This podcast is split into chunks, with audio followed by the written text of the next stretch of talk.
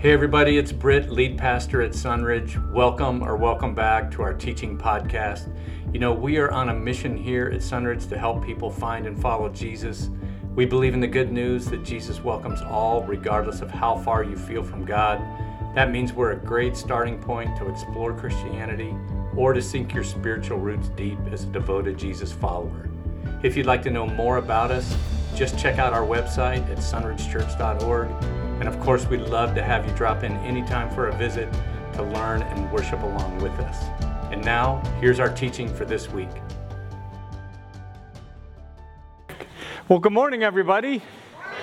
Hey, whether uh, you're joining us on the live stream or you're right here in the big room on our campus, I just want to say welcome to Sunridge. If you're new here and you don't recognize me from newspapers or television, uh, my name is Britt. I serve here as the lead pastor, and uh, we're so glad that you're that all of you are here. If you're new, we every uh, first Sunday we have a welcome right after church, and we if uh, that describes you, you're new or newer, we'd love to meet you and your family if you've brought one, and for you to meet some of us. So uh, just click that away in the back of your mind. And speaking of guests today, I see that uh, Danny and Marlis Ruckel have come to visit us today. Um, would you guys stand up? These guys, longtime Sunridge people who lost their mind and moved to Texas. And uh, so we miss you guys. We're always glad to see you come back. Uh, did you bring some barbecue with you or anything? I'm sorry, okay. And uh, thanks, Danny, for wearing the official uniform of Sunridge. So, yeah. So I don't know about you guys, uh, but doesn't it seem like people today are just angry all the time? Um, you know, customers are in stores and places of business demanding impossible things. You got unruly airline passengers. There's road rage now increasing, even with moms in tow. I've seen this. Um, and, uh, of course, you're probably aware that mass shootings in uh, the United States are on uh, pace to set a record this year. You know, some social commentators blame it on COVID. Uh, you know, all the isolation that people faced uh, left us all with a broad range of, of difficult emotions, including anxiety and worry, fear, despair, and guilt. But one emotion stands out it's anger. You know, anger is a normal reaction to stress, and oftentimes it's beneficial.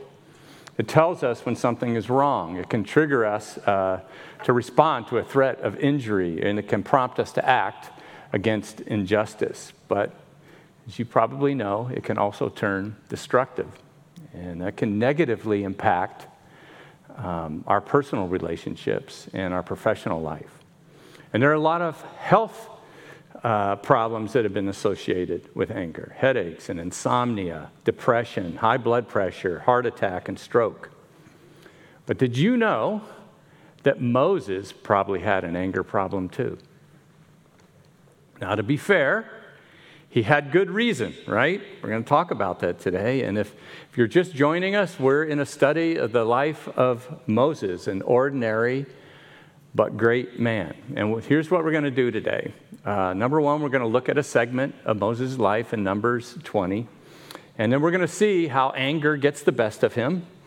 And then we're going to talk about some of the consequences that occur in his life and the nation of Israel because of that anger. And then we're going to bring it all forward, as we do, to 2023, living here in the Temecula Valley. And hopefully, what we learn today will not just be Bible knowledge, but it'll make us better Jesus followers tomorrow morning, Monday, when we go off to work or whatever it is that we have planned to do. Does that sound like a plan? Okay, thanks, Patricia. You're always with me. Okay, so let's get our bearings first. Okay, we've made our way all the way through Exodus. I don't know if you noticed, but we're not in Exodus anymore. And now we're in Numbers, and Numbers is going much faster. Uh, because remember, we're not studying the book of Exodus and the book of Numbers, we're studying the life of Moses. And so Moses has a lot of laws uh, that are contained in it and values and ways to do things, but we're studying the life of Moses, and there are like a handful of significant events in his life in Numbers, and that's what we're focusing on. Um, and so the fact that, that in this book, where there's only a, in, only a few instances where, uh, or events it, it elevates them in importance to us. So that's why we're kind of stopping along the way, because for the author to highlight these means that they're, they're very important.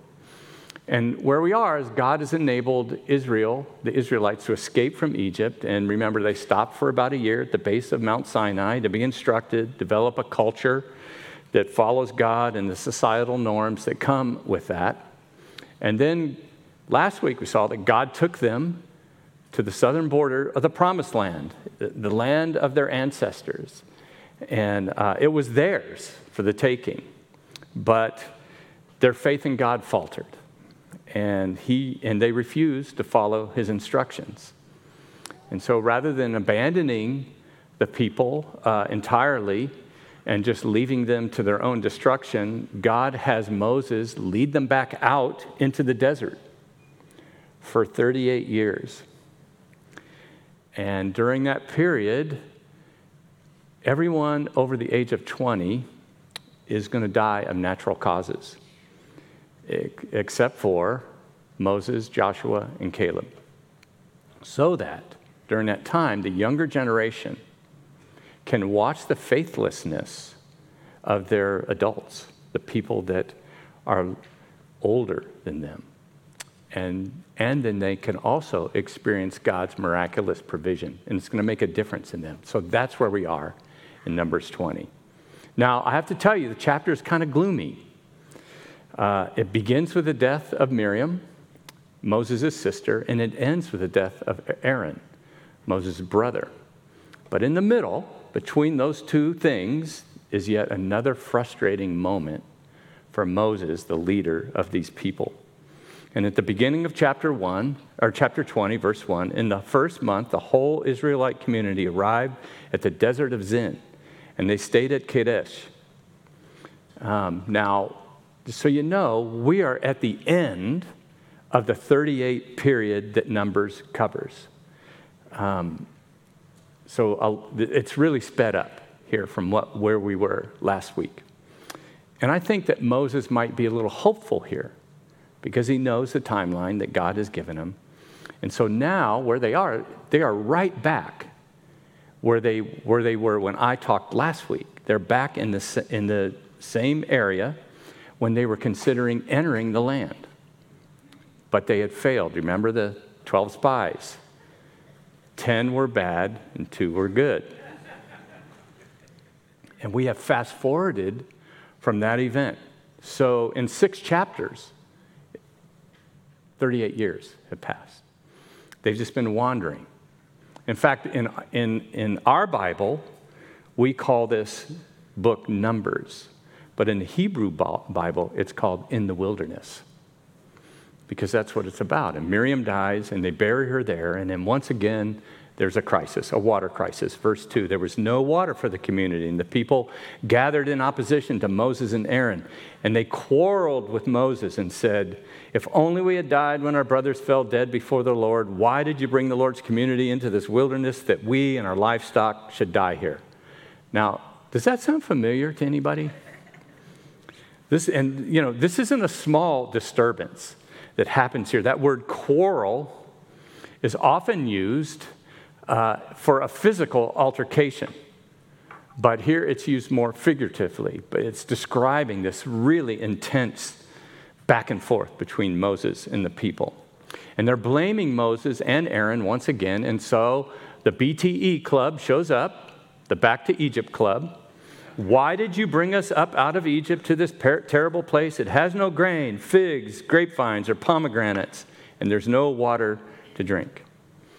Now, I don't know about you, but it makes me wonder why they needed water so badly. Um, I'm wondering why they didn't just drink the wine because they were in the desert of Zin.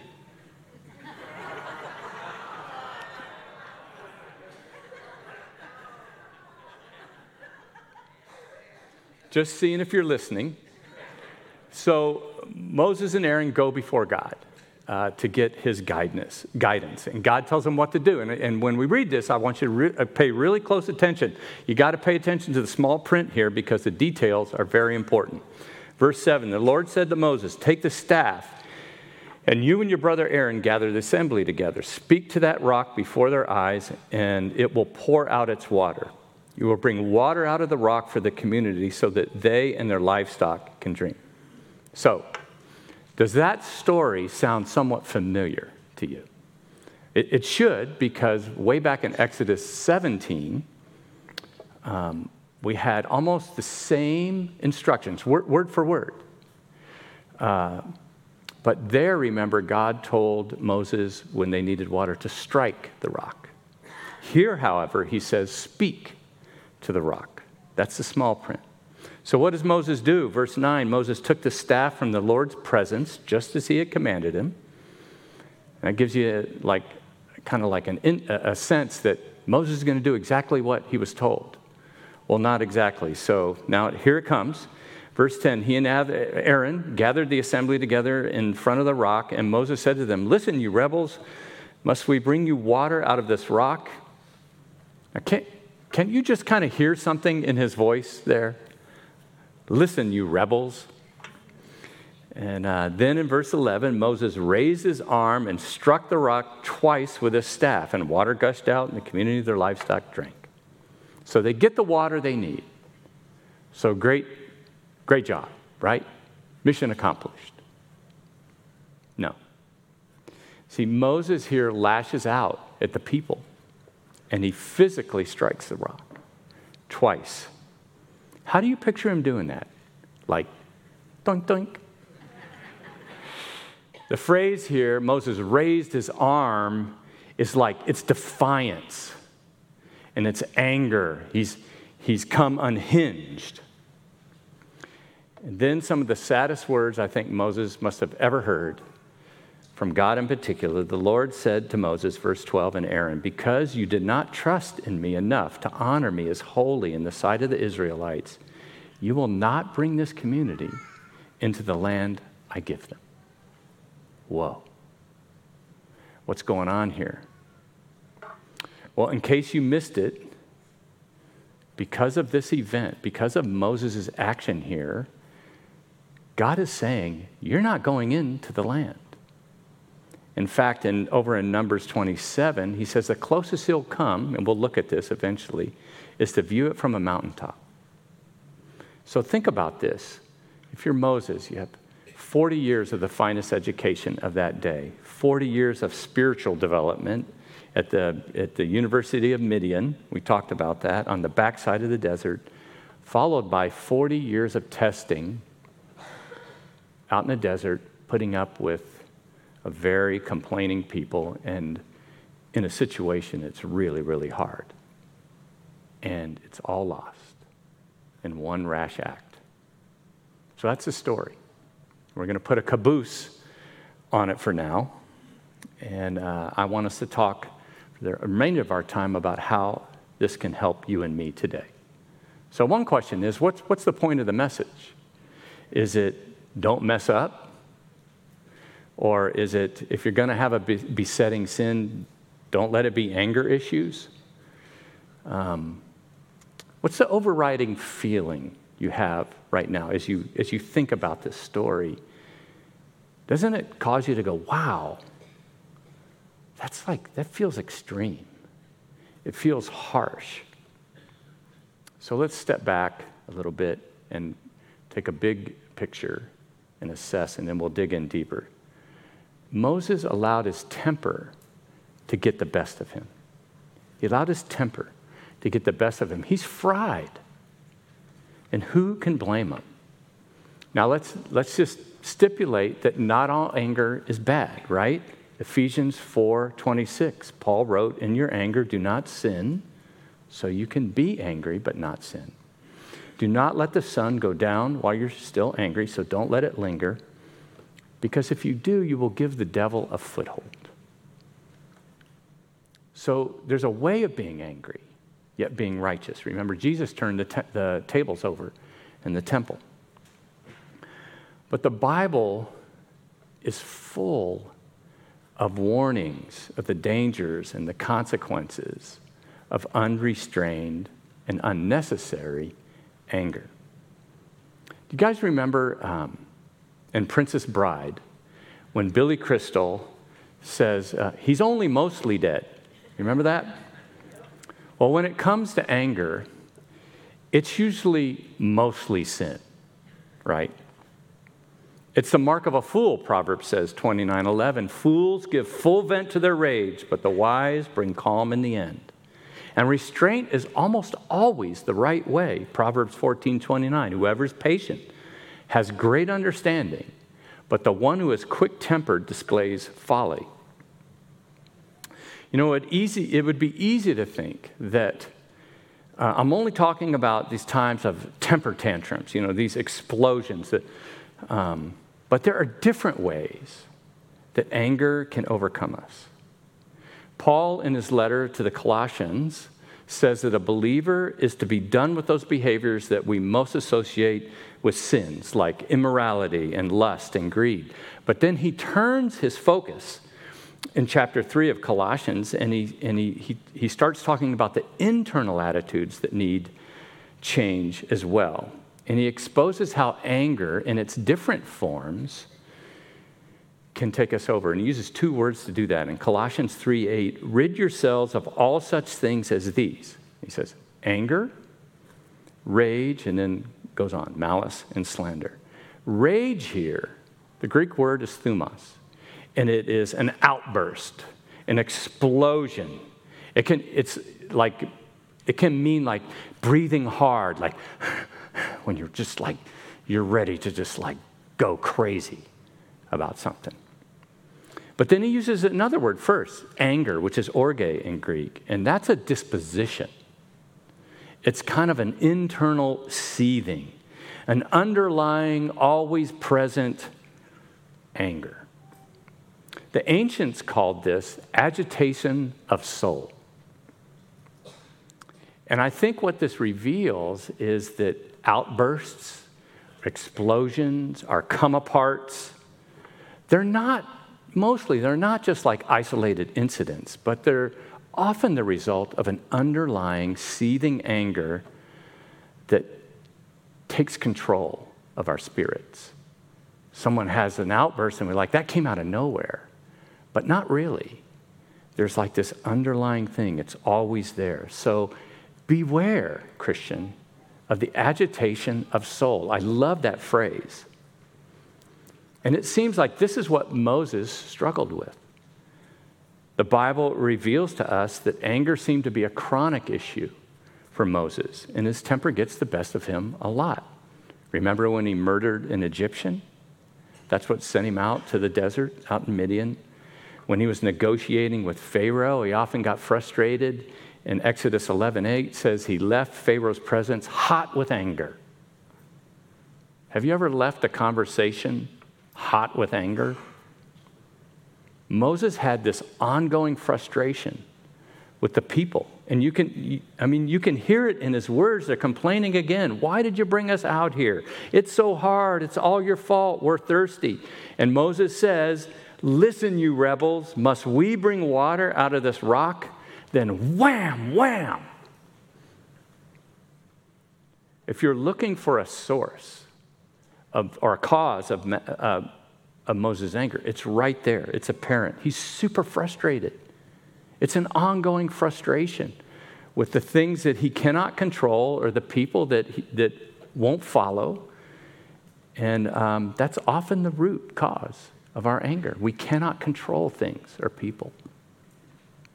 But the Bible exposes another cause uh, for that, uh, just always under the surface, ready to rear its ugly head kind of anger. Proverbs 22 24 says, Do not make friends with a hot tempered person, do not associate with one easily angered, or you may learn their ways and get yourself ensnared. Now, there's wisdom here. You've heard the turn of phrase if you lie down, lie down with dogs, you will get fleas, right? Anger is the same way. Anger is contagious. And chronic exposure to anger, to someone who's always angry, um, upset about everything, it has an effect on you. Have you noticed that? you know how chronic exposure to health hazards can ev- eventually affect your physical health. For instance, um, like radiation. You know, one time huge acute exposure to radiation, you're dead. But you'll be just as dead if you have a low dose exposure over a period of time. It, it, will, it will do the same thing, it just takes longer. And anger can be like that. There was a recent study uh, conducted at Loyola University that demonstrated the effect of chronic exposure to aggressive behavior on rats. So passive, here's what they, they expose the rats to this passive aggressive behavior of other rats. So they put them in proximity to rats who were exhibiting this um, aggressive behavior all the time. And what they found is that created changes in the amygdala, the part of our brain. And it created a, like a more open receptivity to aggressiveness. So the rats that were um, that observed other rats acting aggressively produced a, a heightened aggressiveness in the rats that were being exposed to it. In other words, just by watching their rodent colleagues bash one another, developed a greater potential in them to experience aggression themselves. You say, like, what are you talking about, Britt? Mad rats? Crazy rats? So I'm, I'm going to lean on you a little bit, okay? You guys ready? Ready for me to lean? You're open? Okay. Unless you've been under a rock somewhere, um, we now know that social media and news outlets, uh, they're employing anger algorithms to keep us interested and engaged in the things that they want to promote. And they customize that programming to each one of us individually. They know what, they know what triggers us. And that anger will keep us glued to a program week in and week out or every night, or it'll keep us clicking online. And often they use misinformation or a twisted part of them. They twist it, and the way they present it, it just keeps us all fired up all the time. And a new word has emerged from this ecosystem. It's angertainment. Have you heard that word? Angertainment. And in the end, a lot of this has little to do with the reality of, or truth, but it's all about profits and uh, engagement. So the next time you find yourself seething, um, remember what Proverbs says about being exposed to anger all the time. You may learn their ways and get ensnared yourself. See, Moses was an amazing man, the man of the moment, and God used him in so many remarkable ways. But isn't it possible that this underlying frustration eventually undermined him and his potential. So beware of chronic exposure to anger.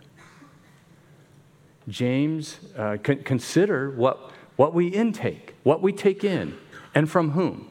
James 1:20 says human anger does not produce the righteousness that God desires. Even though um, one takeaway here is that Moses let his temper get the best of him. You know, that's not the main issue here, it's much bigger than that. And it may explain why we feel like this, this thing that happens and God's response to it seems overly harsh. I mean, Moses has a pretty good track record, but now he's not entering the, the, the promised land. And all he did was hit a rock. And he was provoked. And this would have tested anybody's patience. The answer here is twofold, and it's right in verse 12 God's own words on the matter, and the saddest words Moses ever heard. Uh, the Lord said to Moses and Aaron, Because you did not trust me enough to honor me as holy in the sight of the Israelites, you will not bring this community into the land I give them. So here, God is boiling it down for them. He's saying, you didn't trust me. You didn't honor me. See, Moses just, he didn't have just an anger problem. It was not an isolated issue. Moses failed to obey God fully. Consider what God told him. In verse 7, take the staff, you and your brother Aaron, gather the assembly together, speak to that rock before their eyes, and it will pour out its water, and you will bring water out of the rock for the community. Then look at what Moses did. excuse me, he took the staff from the Lord's presence just as he commanded him. He and Aaron gathered the assembly together in front of the rock. And Moses said to them, Listen, you rebels, must we bring water out of this rock? And then Moses raised his arm and he struck the rock twice with his staff, and the water gushed out. So let's break it down and put this up on the screen. God said, Get the staff, you and Aaron, gather the people together in the people's presence and speak to the rock. And then the water will come out, right? What did he actually do? Get the staff, yes. Moses and Aaron, yes. Gather the people together, yes. In the people's presence, yes. Speak to the rock, no. Who did he speak to? The people. Listen, you rebels. And he hit the rock twice in full disobedience and frustration. So, is this just a minor technicality? No. For a, couple, for a couple of reasons. First of all, God equates obedience with trust. God equates obedience with trust. Jesus said in, in John 14, 15, If you love me, keep my commands. In other words, God says that our obedience is a demonstration of our love and trust of Him. God says, Don't say, I love you, I trust you, and then do the exact opposite of what I say to do. Why is it that we can say to God, I love you, God, I trust you, and then when we hit, hit a difficult spot, a rough spot that may cost us, or one that we don't understand, and then we're choosing our own way? I'm an honest person unless I need to fudge the truth to stay out of trouble. I respect my parents unless I really want to do something and they say I can't, so I'll sneak out. The Bible is God's Word, God's holy Word, except in the area of my marriage today or my finances or the way I do business. Obedience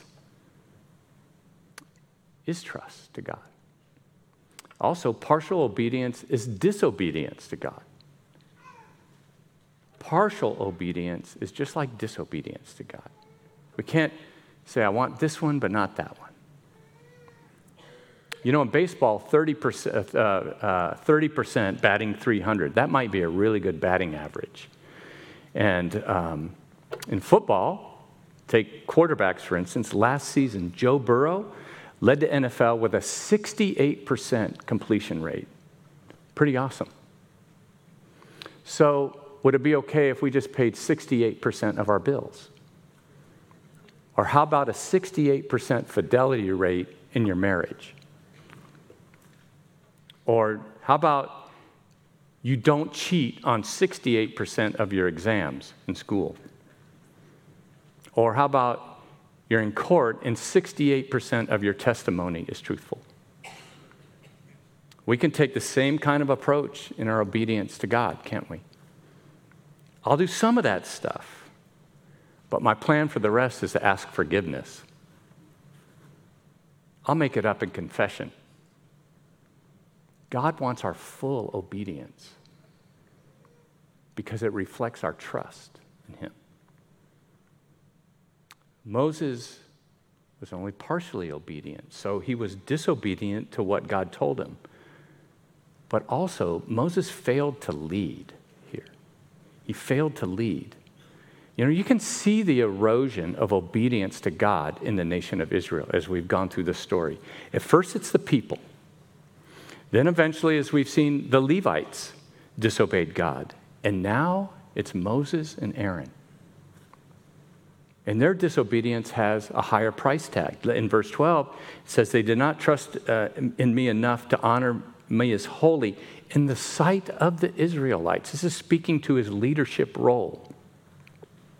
Moses failed to honor God in public view, in the sight of the Israelites. As the leader, Moses held to a higher standard.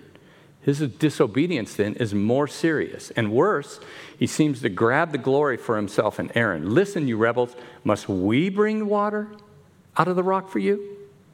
Who's the we? To God, hypocrisy or failure at the leadership level is a bigger deal. James 3:1 Not many of you should become teachers, my fellow believers, because you know that we who teach will be judged more strictly. So the discipline seems extreme here for a reason. This part of the story disturbs us, and it's meant to disturb us. Not, not so that we think of God as harsh or as a bully, but to snap us to our senses, especially those of us who lead. Because character matters, and it matters more in a leader. Because human beings are designed, we, we, we flourish not when they follow perfect leaders, but when they follow, follow leaders of integrity. We're designed to follow people by, ex, by their example.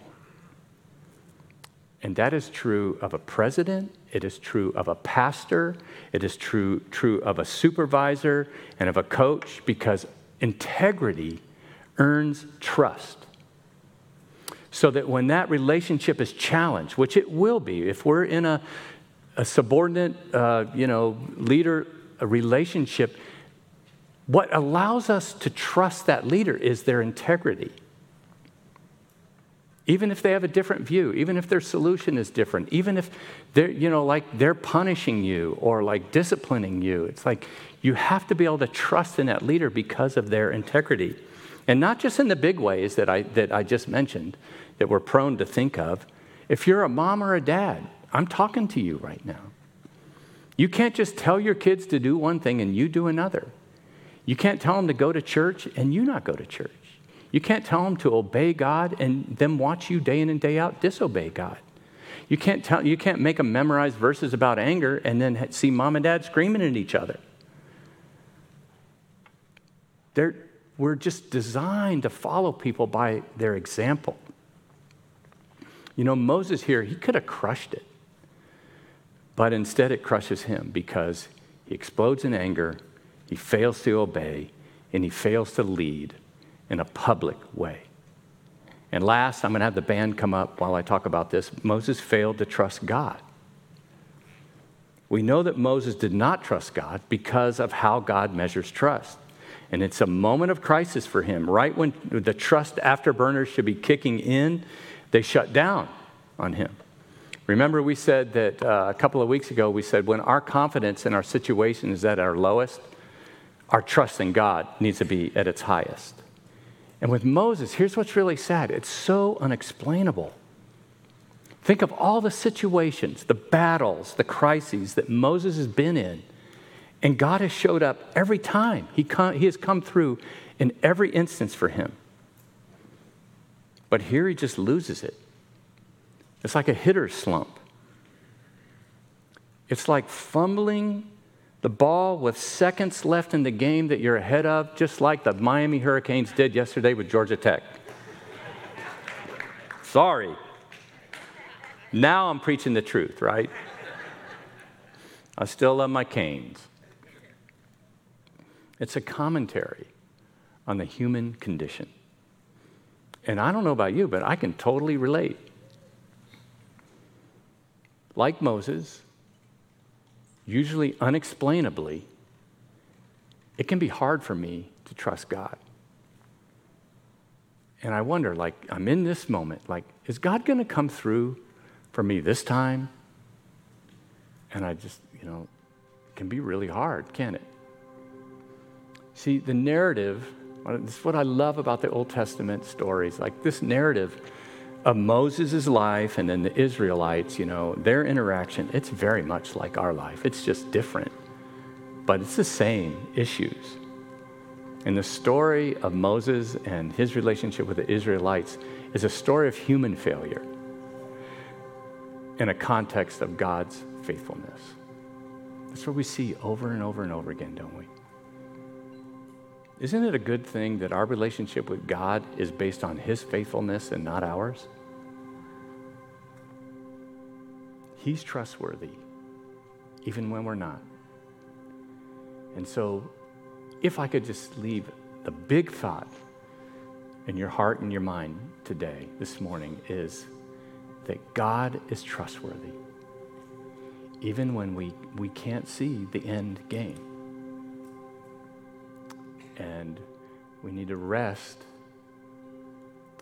in our confidence in Him and allow Him to lead us, to remain obedient, to stay true to His word,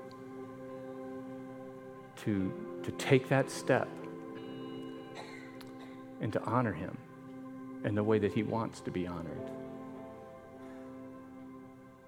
Let's stand and worship together. Hey, everybody, it's Britt again. Thanks for listening. If you need something, if you have a question, or you'd just like us to pray for you, you can reach us through email info at sunridgechurch.org. We hope you'll listen in again next week, but in the meantime, keep helping people find and follow Jesus.